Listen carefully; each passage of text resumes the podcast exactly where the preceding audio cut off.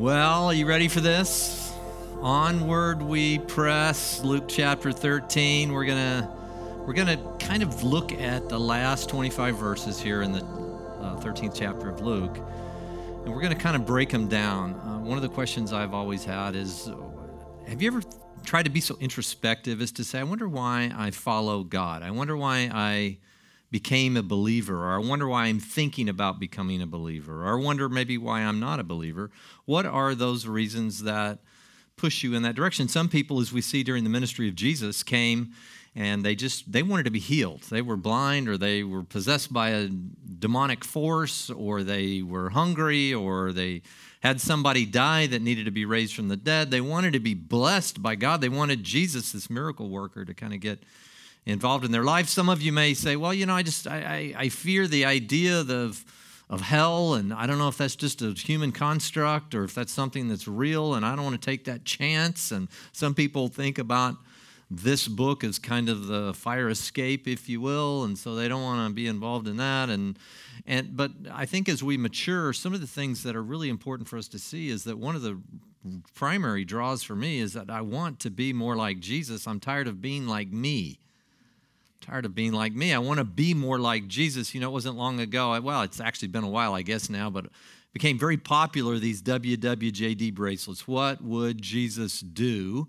And people were wearing them, and I've talked a little bit about that. And it's hard to do that in the moment. And I read a book uh, once, I can't remember if it was Jerry Bridges or who it was, but about uh, the disciplines or whether it was Willard and the spirit of the disciplines. You just can't at the last moment decide you're going to jump up and dunk a basketball if you've never done that before. Or if you're four feet tall, and you know, I mean, it's just there's some things that we just can't muster, but somehow we think we can do that with Jesus and we just can become like him. And just with effort, with a Herculean effort, I can do what Jesus did. And my own experience is that's very, very difficult. So, one of the things that I have discovered is that if I fall in love with the things that Jesus himself had fallen in love with, and I have a mission similar to the mission that he had, I find myself acting and reacting in ways that were in at times, not consistently, but at times very much in tandem with the way I see him responding and reacting to people around him during his brief three, three and a half year ministry and his time that it was on the earth. We really only have chronicled a, uh, one event when he was 12 and then some events for about three years. And we see this. And so we see some of the facets emerge in these latter 25 verses of chapter 13 that I think are very indicative of the very the very mission, the idea, the worldview, the way Jesus viewed the world, and then the way he engaged the world. And if I find through intention that I can say, I want to transfer what he saw as vital and important into my own life, then I may find myself again acting and reacting in ways that are quite unique to, well, to me and my own personal experience of being all about me you know, have you ever gotten that? You just just me, me, me, me, me, me, my money, my time, my vacation, my this, my that, my clothes, my stuff, my you know, my health, my my family, my my my my, and then all of a sudden you see Jesus and he's out there living a life that seems to be very much, well, a compassionate life driven by others and not himself.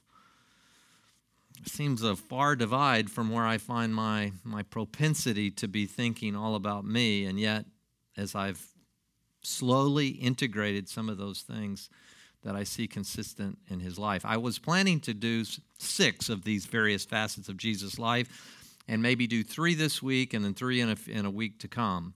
And yet, this morning, I just felt compelled I'm not going to get past one. But I'm going to go ahead and describe all six to you real quickly.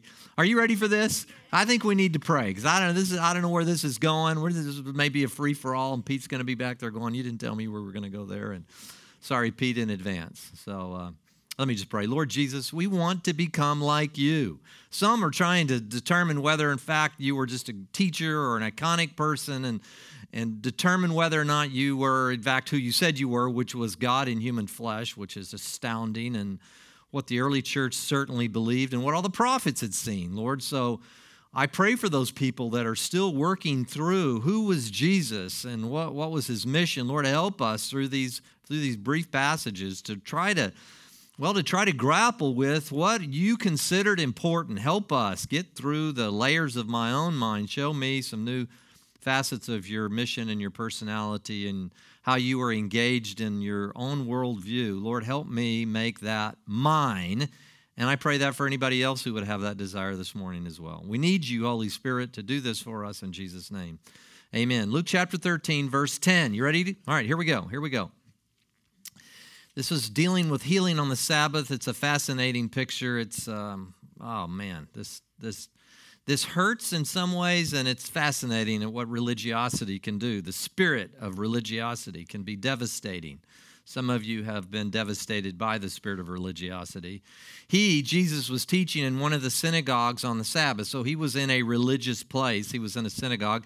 And there was a woman who, for 18 years, 18 years, had a sickness caused caused by a spirit. Now, that's unusual. A lot of people in this modern day, we, we think, well, that's absurd. We know about medical, uh, well, it, it was accompanied by physiological effects there's no question that you could have diagnosed and brought as a clinician, you could have brought it in and said, well, here are your things. But the, the foundational cause was a spiritual problem, and it was even a, a spiritual force in her life. Now, I, I find that to be not in any way mutually exclusive from an understanding of a physical health diagnosis that we might get today. There are all kinds of people that are suffering, and I think some of it is demonically inspired. Some, some spirit has a foothold in their life, and it makes them think a certain way, and then we know that all kinds of chemicals can be released in your body and lead to a particular situation. It doesn't just have to be a spirit in the body like a demonic possession that forces some strange thing that has no physiological foundation in it. Are you with me? So remember, spiritual roots often lead to psychological and even physiological outcomes. And so I think that's probably the case here. But it was caused by a spirit. Somehow, uh, we don't know, we aren't told what it was. This spirit had gained entry and access into her mind, into her soul, and it had led to something horrific 18 years of suffering. Listen to what happened. And she was bent over double. I've preached on this before, could not straighten up at all. This to me is just a horrific picture. I've known one man, I've known I've seen a couple, but I've seen one man in my life that was in this state. He was a very successful, very wealthy man. I'm not in any way suggesting that he was caused by a spirit, but I don't know that it wasn't. He was bent over double. He was here. He walked around and he had, would have to turn to the side to look up. And I've seen guys this way. I've kind of, I've seen people this way, heads kind of, and they have to kind of turn to talk to you. We've all encountered that. Maybe you've suffered from that. But bent over double, I've only seen one guy in my whole life. Never could look anybody eye to eye. I mean, he couldn't even sit down in a comfortable position. It, it was just devastating.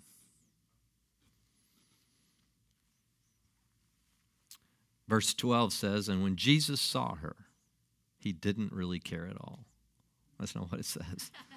when Jesus saw her, he called her over and said to her, Woman, you are freed from your sickness.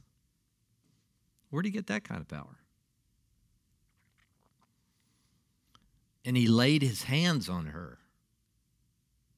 And immediately she was made erect again and began glorifying God. I just try, if you do nothing else, just get this picture in your, in your head. This is Jesus.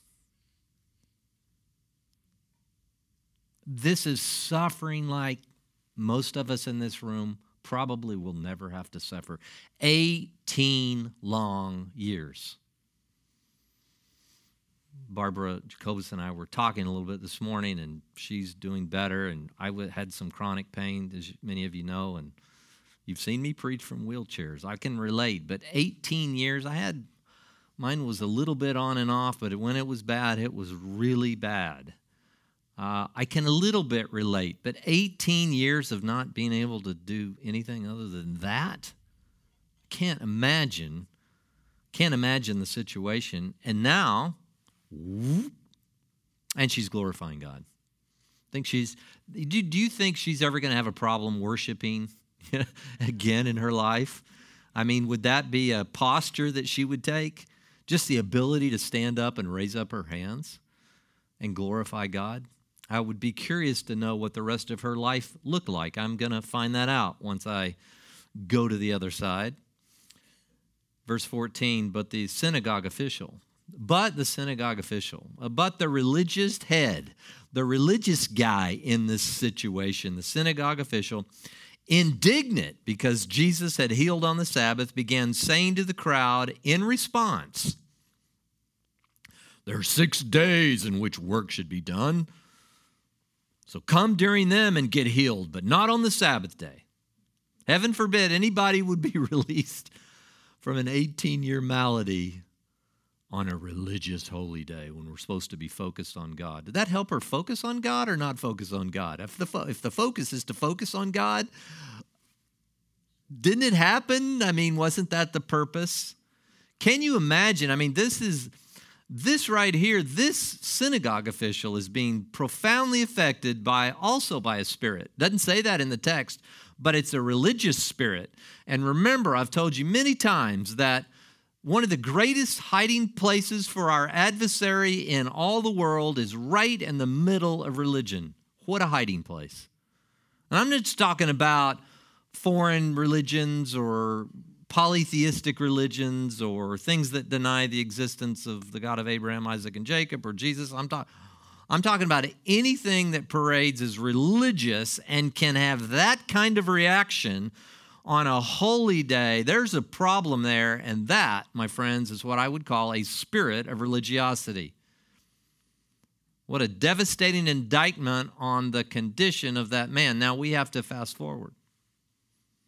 Will we ever have that? I pray that Church at the Red Door is always defined by compassion, which is one, going to be the, one of the first things we look at in the life and ministry of Jesus is this issue of compassion compassion. I want to talk to you a little bit this morning and a little more deeply than I had intended to before I got up this morning.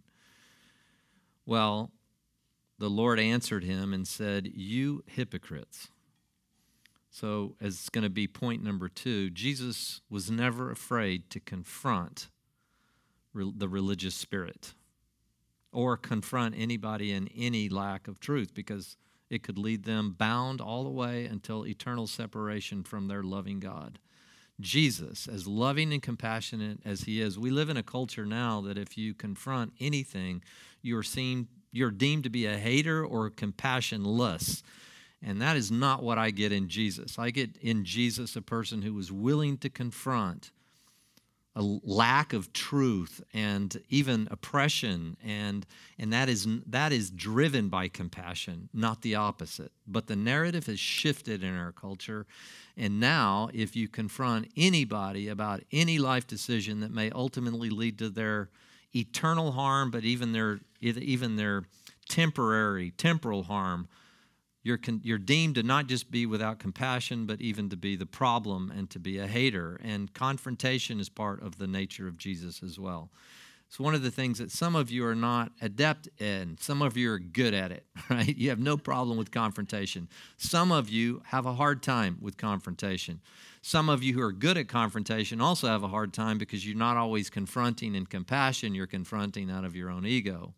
And I'll raise a hand on the on Highway 111 occasionally. If I ever see you, I apologize in advance if I do anything to the opposite here. Uh, verse 16, uh, You hypocrites, does not each of you on the Sabbath untie his ox or donkey from the stall and lead him away to water him? Of course he does. And this woman, a daughter of Abraham as she is, whom Satan has bound for 18 long years, should she not have been released from this bond on the Sabbath day? And as he said all this, all of his opponents were being humiliated. They were being humbled right here. They were being taken down a notch or two or three. And the entire crowd was rejoicing over the glorious things being done by him, by Jesus. Now, uh, in the weeks to come, we're going to look at, and I'm going to just real quickly go through a few of the facets of Jesus before I get into this. We're going to look, be looking at over the, and I'm not going to read all these verses at this moment, but Jesus' compassion this morning. We're also going to be looking in weeks to come Jesus' willingness to confront, Jesus' instruction on the nature of the kingdom and how that can impact me. I am always want to be thinking through the lens of how can I instruct in the nature of the unseen realm called the kingdom of God. Jesus was adept at it. He constantly talked about it. He came preaching the kingdom of God, and so should we. Even if you're not a preacher who stands up behind the pulpit and looks into a camera or looks out into an audience and says, okay, or a family of followers and has the uh, has the beautiful privilege and opportunity to talk about the kingdom of God, you're talking about the kingdom of God whether you know it or not all the time in the way you live your life and the way you view the world and people will see that. And so Jesus was always instructing on the nature of the kingdom he was always warning also about the narrowness of the gate, not the wideness of it, not the broad nature of the gate, but the narrowness of the gate. So he was willing to say uh, there is an exclusive way, and we should have the same mentality and yet be driven by compassion. He had an absolute resolve to finish his mission in Jerusalem for him, which would be the cross. And I too have been so intrigued by the completion of my own mission that's unique to me. Each one of you, whether you're aware of it or not, in Christ, once you're born again, you have gifts and you have a mission to accomplish. Some take it very seriously, some it's incidental to their lives, and some are completely unaware that that's even the case in their own lives. Jesus was intently aware of his mission, and as a result, other people, though they didn't understand at the time, other people were also aware of his mission. Are people aware of your mission? Could I go to those closest to you and say, "What's the mission of John or Bob or Sally?" You know, what what how would you describe the mission that they have on earth?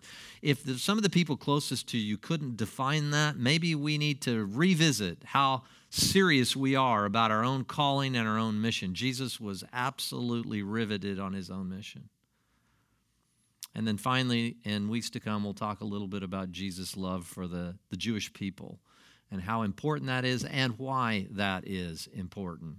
Why that's important. It creates a culture of honor. We have everything we have because of the Jews and the and the way in which they've suffered, whether or not they're even believers in God, the ways that the Jewish people have suffered to try to to be well to to move into their calling. It's just inexplicable. You can't explain anti-semitism in the world. You can't you just can't. And yet jesus always had a place. Paul did too. He went first to the synagogue and then into the streets first to the jew and then to the gentile. There's a there's a particular orderliness that we see in jesus. So those are what we're going to look at in weeks to come. But first first things first, and I'm going to describe as we go through these other verses in chapter 13 how each one of these is borne out in this beautiful gospel of Luke.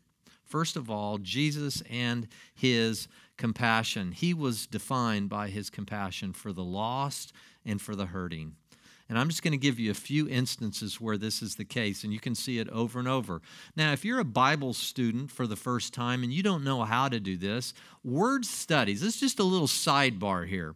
I talk to men, I have talked to men and women about this for years. You don't know how. You read your Bible, it just seems really kind of overwhelming.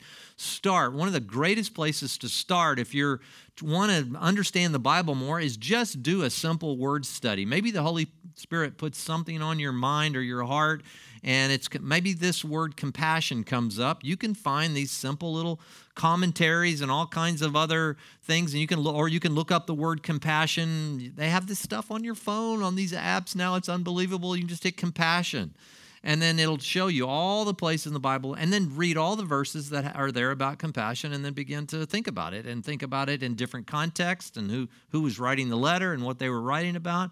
And all of a sudden, you can find out a lot about something as simple as compassion. And when I read the word compassion and I look it up, you say, well, how do you prepare for a sermon? Well, I don't always do this, but very often it involves some kind of a word study. If we're going to talk about compassion, what would you do? I'd want to know where compassion is in the Bible. Simple as that. Don't make this more complicated than it is. Word studies are beautiful. And then write in your Bible. Be a Bible writer. You find one place, find a launch point, you see my Bible. It's just crazy. It's just written out everywhere. Every page, it's falling apart. Why?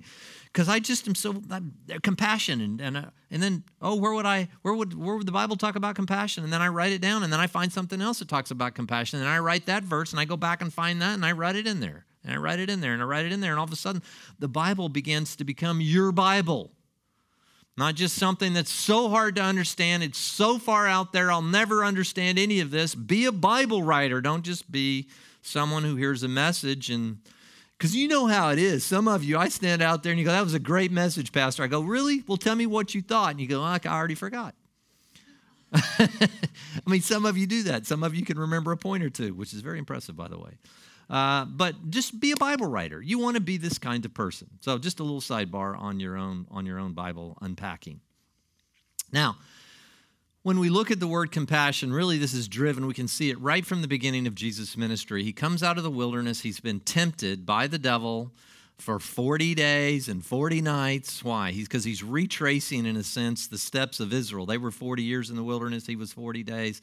He, he was, he was going to be Israel, successful Israel. He was going to be the Messiah. Where Israel failed, well, Jesus was going to be successful. And so he, he retraces. He gets baptized. He goes, in a sense, through the Red Sea, through his baptism.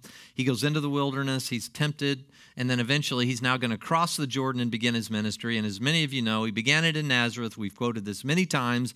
This is his coming out party. He stands up in a synagogue, and this is what happens. Luke chapter 4, verse 14. Luke chapter 4, verse 14, the beginning of Jesus' public ministry. And Jesus returned to Galilee in the power of the Spirit. That's what happens, by the way, when you're in the wilderness and you learn to worship and you learn to read your Bible and you learn to pray and you learn to, you're going to come back in the power of the Spirit. Don't think anything that's ever affected you spiritually has been through the power of Spirit in somebody else. Don't think it was that person. You can give honor to that person, but remember, if you've been impacted, it was the Spirit of God we, we got to get away from, remember what we learned this morning. It's not about princes or power of human created beings. It's about, you've got to understand, it is the power of the Spirit in people. Jesus came back in the power of the Spirit. And what happened? And news about him spread throughout the entire uh, district, surrounding district, and he began teaching in their synagogues and was praised by all. And he came to Nazareth, Nazareth, which is up in the very northern part of Israel. And where he had been brought up, and as was his custom, he entered the synagogue on the Sabbath and stood up to read. And the book of the prophet Isaiah was handed to him. He opened the book and found the place where it was written. So he goes back 700 years. The, the scroll of Isaiah, Isaiah had written this hundreds and hundreds of years before the time of Jesus. Imagine two full American experiments. I always try to say, America's been here forever. You know, we've been here. No, we haven't. Over two American experiments Seven over 700 years, Isaiah is sitting, and this is what he's penning. And then Jesus says this again. I've talked about this, I've preached on this many times, but it's just the foundation of me trying to understand what Jesus felt his mission was. and knew his mission was, not just felt. The Spirit of the Lord is upon me because he anointed me to preach the gospel to the poor, the great news to the poor. Not just the poor like I don't have anything, the poor of spirit, etc. He sent me to proclaim release to the captives, recovery of sight to the blind, to set free those who are oppressed, to proclaim the favorable year of the Lord. Here's my task. And he closed the book, gave it back to the attendant, sat down. Just imagine just coming over and okay, he, he gets steps up to read. They had a big scroll. He set, closed the book. Comes down and he sits down and and what happened? He simply said, and all eyes were fixed on him, and he began to say to them, Today that scripture that I just read that Isaiah wrote 700 years ago, well, it's being fulfilled in your hearing.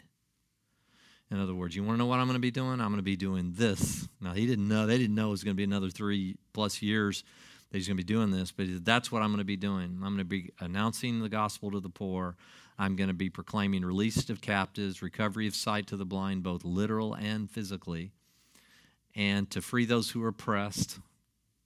Wow and to proclaim the favorable year of the Lord.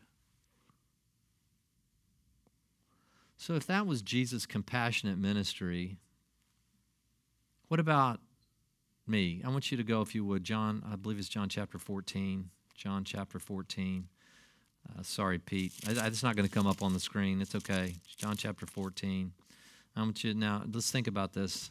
Do you think about this? Okay, he says, but that was what Jesus did. He was the Messiah. He was God in human flesh. But what does that have to do with me? I'm 21st century. I'm just trying to pay my bills. I'm just trying to make, make my way, trying to figure out whether God's real.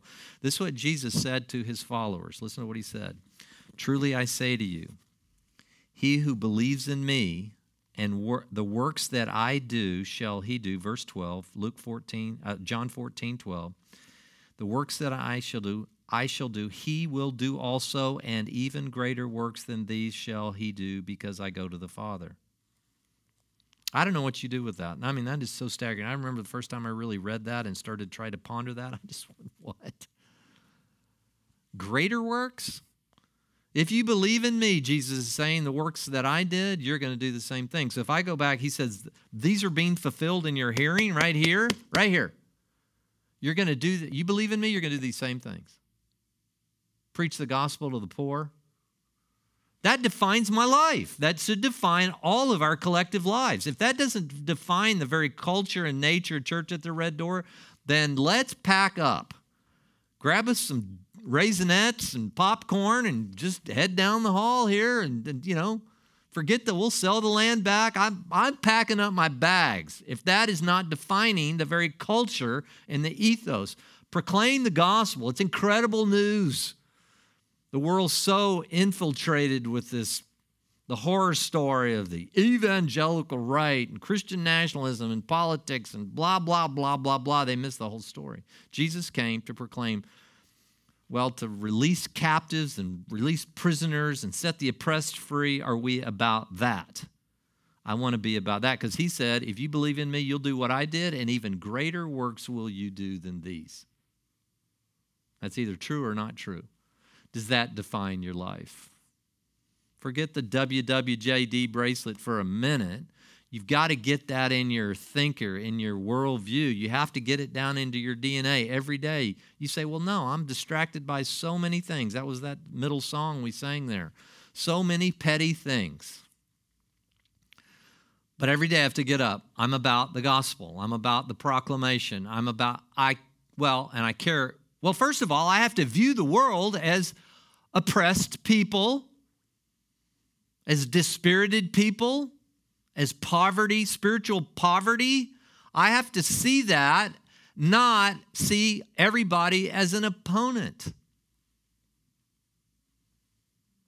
Quit viewing the world as your opponent. View them as oppressed people. If they disagree with you, I know what happens. And my I see something happen, and this could be political or it can be some big landmark institutional kind of the trends that we have, social reform, and all these different kinds of things. And some of it is right because God cares about justice, and some of it is not founded in a biblical ethos. And I get frustrated, and all of a sudden I realize that I'm. I, I'm not only not being compassionate, I might even hatred might be kindled in me towards a, an opponent of some sort. I, that is not the nature of Jesus. I'm just going to turn around and preach that to me. Now, Jeff, that is just not the nature. You need to get your head around this and quit. I mean, I really, I'm, I'm not, this is not me preaching at you. I honestly, Jeff, you have to get this in your, in your heart. You have to get, I want to do greater works than he did. Matthew chapter 20, verse 29. He was moved with compassion. The Bible simply says that he was moved with compassion. How? He healed two blind men. They wanted to be healed, and Jesus, moved by compassion. Mark chapter 1, verse 40. Lepers were there. And what happened? A leper was there. And what happened? Jesus, moved by compassion. What is compassion? Splanchnizomai. That's the Greek. I just like saying it. Splank nidzamahi. It's to be moved in your internal, as, as it were, your bowels, right? Like the inner, your, your organs, everything that's a, to be moved with love and pity. In other words, you can feel that sometimes. You see somebody in great distress and just, oh man, it just almost, you have a physiological response. That's what that word in the Greek means. Jesus was moved in his internal organs. It just, ah someone suffering from leprosy, people, blind men, and certainly in that culture, there was no government aid. Just relegated to out begging and everything. Lepers had to be so so much outcasts. Here's this woman bent over double 18 years and over and over and over we see Jesus moved with compassion. Mark 6 verse 34 he felt compassion for the masses well why because they were like sheep without a shepherd. So, are there people in your lives right now that are like sheep and there's no shepherd in their life? There's no Jesus in their life? And they're just wandering out and they're they're lions and and all kinds of things. It could be alcohol it could be just whatever it is. It could be sex drugs rock and roll whatever it is. They're out there wandering and pa- they're not in a fenced in pasture with a, a beautiful shepherd tending their soul. They're just wandering around. They could walk in and just try to eat a little eat a little dandelion off a thing. There's a cliff there and they just fall off the cliff do you see people like that? Jesus did. He felt compassion. He looked out. He saw all kinds of sheep, but they were like sheep without a shepherd. And he was moved in his internal organs. Oh, do you have that? Or he's like, well, those those uh, nasty people. I can't believe those sinners. And they, you know, they, they, they cuss and they drink and they smoke and they. Do you view people that way as adversaries, either politically or or some kind of religious spirit or something? Or do you see people that are absolutely, well, they're sheep falling off cliffs, being eaten by, by tiger, lions and tigers and bears is the children's thing, lions and tigers and bears. I mean, they're everywhere. How do you view people? Jesus viewed them like this with tremendous, unadulterated compassion. Do we? Do I? Lord Jesus, help us adopt, drink in. We know we have to be rooted in you. Drink in your compassion for, for the world. Do you remember the case with the woman? We looked at it in Luke chapter 7 many moons ago with the woman at Nain. It was one of the first, as he, he raised her son. He sees a woman. He, he sees a woman. He goes in. It's near Nazareth. He see uh, Nain is near Nazareth. He sees this woman, and here she's. They maybe they're having to carry her. She's in such grief. It's her only son, which in that day and time would have meant an unbelievable to her. And evidently the husband wasn't in the picture. And her son is dead. Her son is dead. Some of you have encountered losing a child, and it's grief. But in that culture, even multiplied more because now it was going to leave, probably leave her destitute on so many levels. But just the emotional toil. They're in a coffin, they're coming out. And uh, listen to what Jesus says. I'm just going to read this to you. Luke chapter 7, we were there. Again, it's not up on the deal. These are just, as I was thinking about this morning, I just said, Lord, I don't want to skip over to say, you know, Jesus was compassionate, and here's why, and then go to the next one. We, I want you to speak. I felt like the Holy Spirit really this morning wanted us to really centralize our thoughts on are we people in the character of Jesus that deeply are moved with compassion when we see pain and suffering. Uh, Luke chapter 7, and let's just start here in verse 11. And it came about soon afterwards that he went to a city called Nain, and his disciples were going along with him accompanied by a large multitude. And as he approached the gate of the city, behold, a dead man was being carried out, the only son of his mother, and she was a widow, and a sizable crowd from the city was with her. And when the Lord saw her, he felt compassion for her and said to her, Don't weep.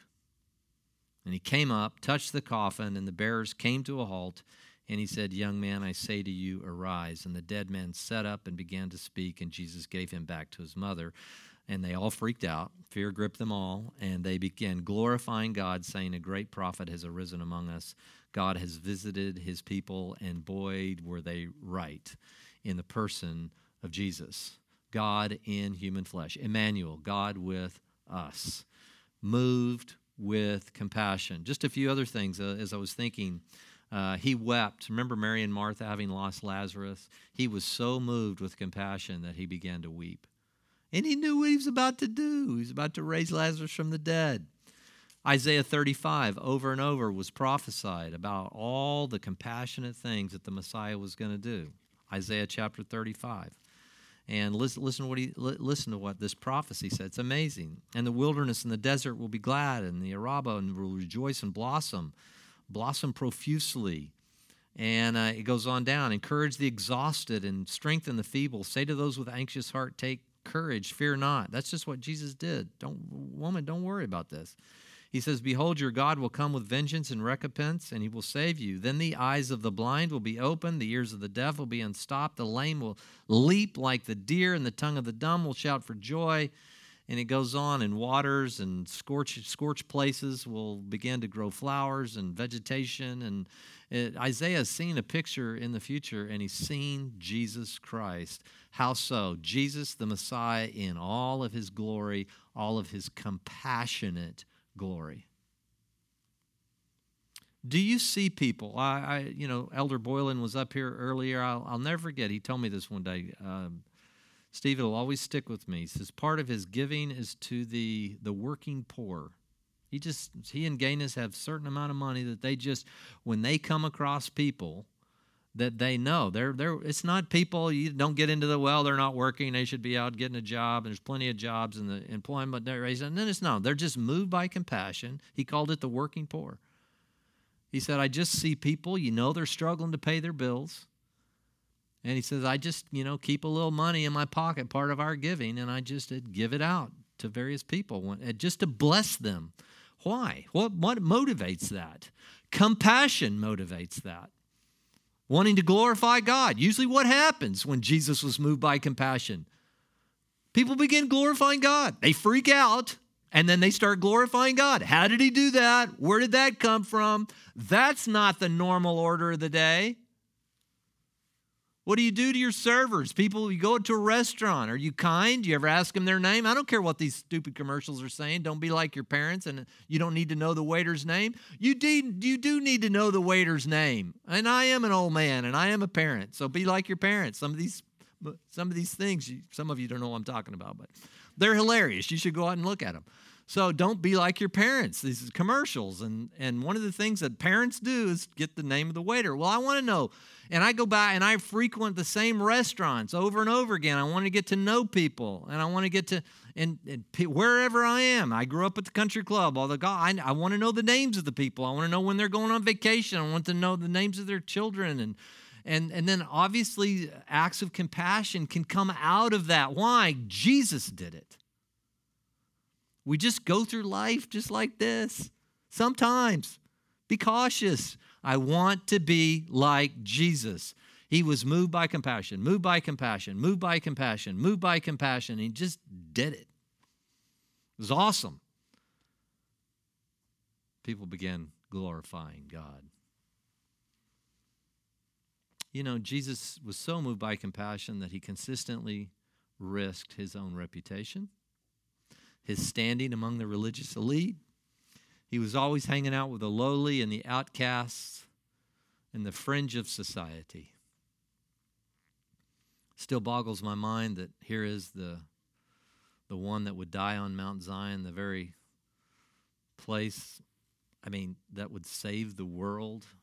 He shouldn't he the you know shouldn't he have been able to stay at the Ritz, the Jerusalem Ritz Carlton or whatever it was, you know, and yet he hung out with then not probably not such great digs and he he was just always willing to associate with the lowly.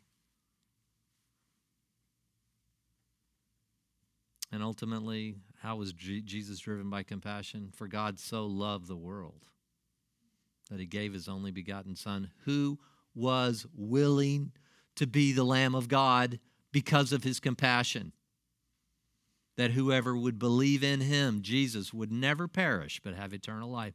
Jesus was stripped naked, hung up on a tree, as the prophets had foreseen for many years to come, pierced through. Psalm 22, right? 16, pierced through for our transgressions Isaiah, and if you don't want to, if you say, if you're going to argue about the, that particular word, maybe you're watching, then, then, then go to Isaiah 52 and 53, sprinkling the nations with blood. Here he is, laying down his own life, completely brutalized. Why? Compassion for the world. He saw us as we were sheep that were wandering around and falling off cliffs and running into people and maybe even some really mean sheep. Why? Because he came to die for the world. So, one of the first facets of the character and the nature of Jesus, well, pretty simple. He just had compassion. Do you feel compassionless at times? Like you just don't care anymore? The world just seems like a pretty angry place and you just don't feel much compassion? Then, then I'm going to close in prayer and then I'm going to have Mike come up and lead us in communion here. But I, I just, I want more compassion. Um, I asked Laura this morning as, as we were kind of getting ready, I said, Is there anything that strikes you as a, a moment of great compassion just in our experience together. We've been married almost 30 years. Just something out there that you remember? And she goes, Man, there's just been so many, so many acts of compassion towards our family through the years. It's been extraordinary. To be a recipient of compassion, how can I not give it back? You know, that's one of the beauties of the church is that there's a synergy. You know, compassion comes to you, and then you give it out. And then Jesus shows you compassion, and then you reciprocate and you give it out. And it just becomes, but you have to be aware of wanting it. Do you want compassion? More compassion in your life? Well, we're going to pray. And then Mike's going to come up and close us with, a,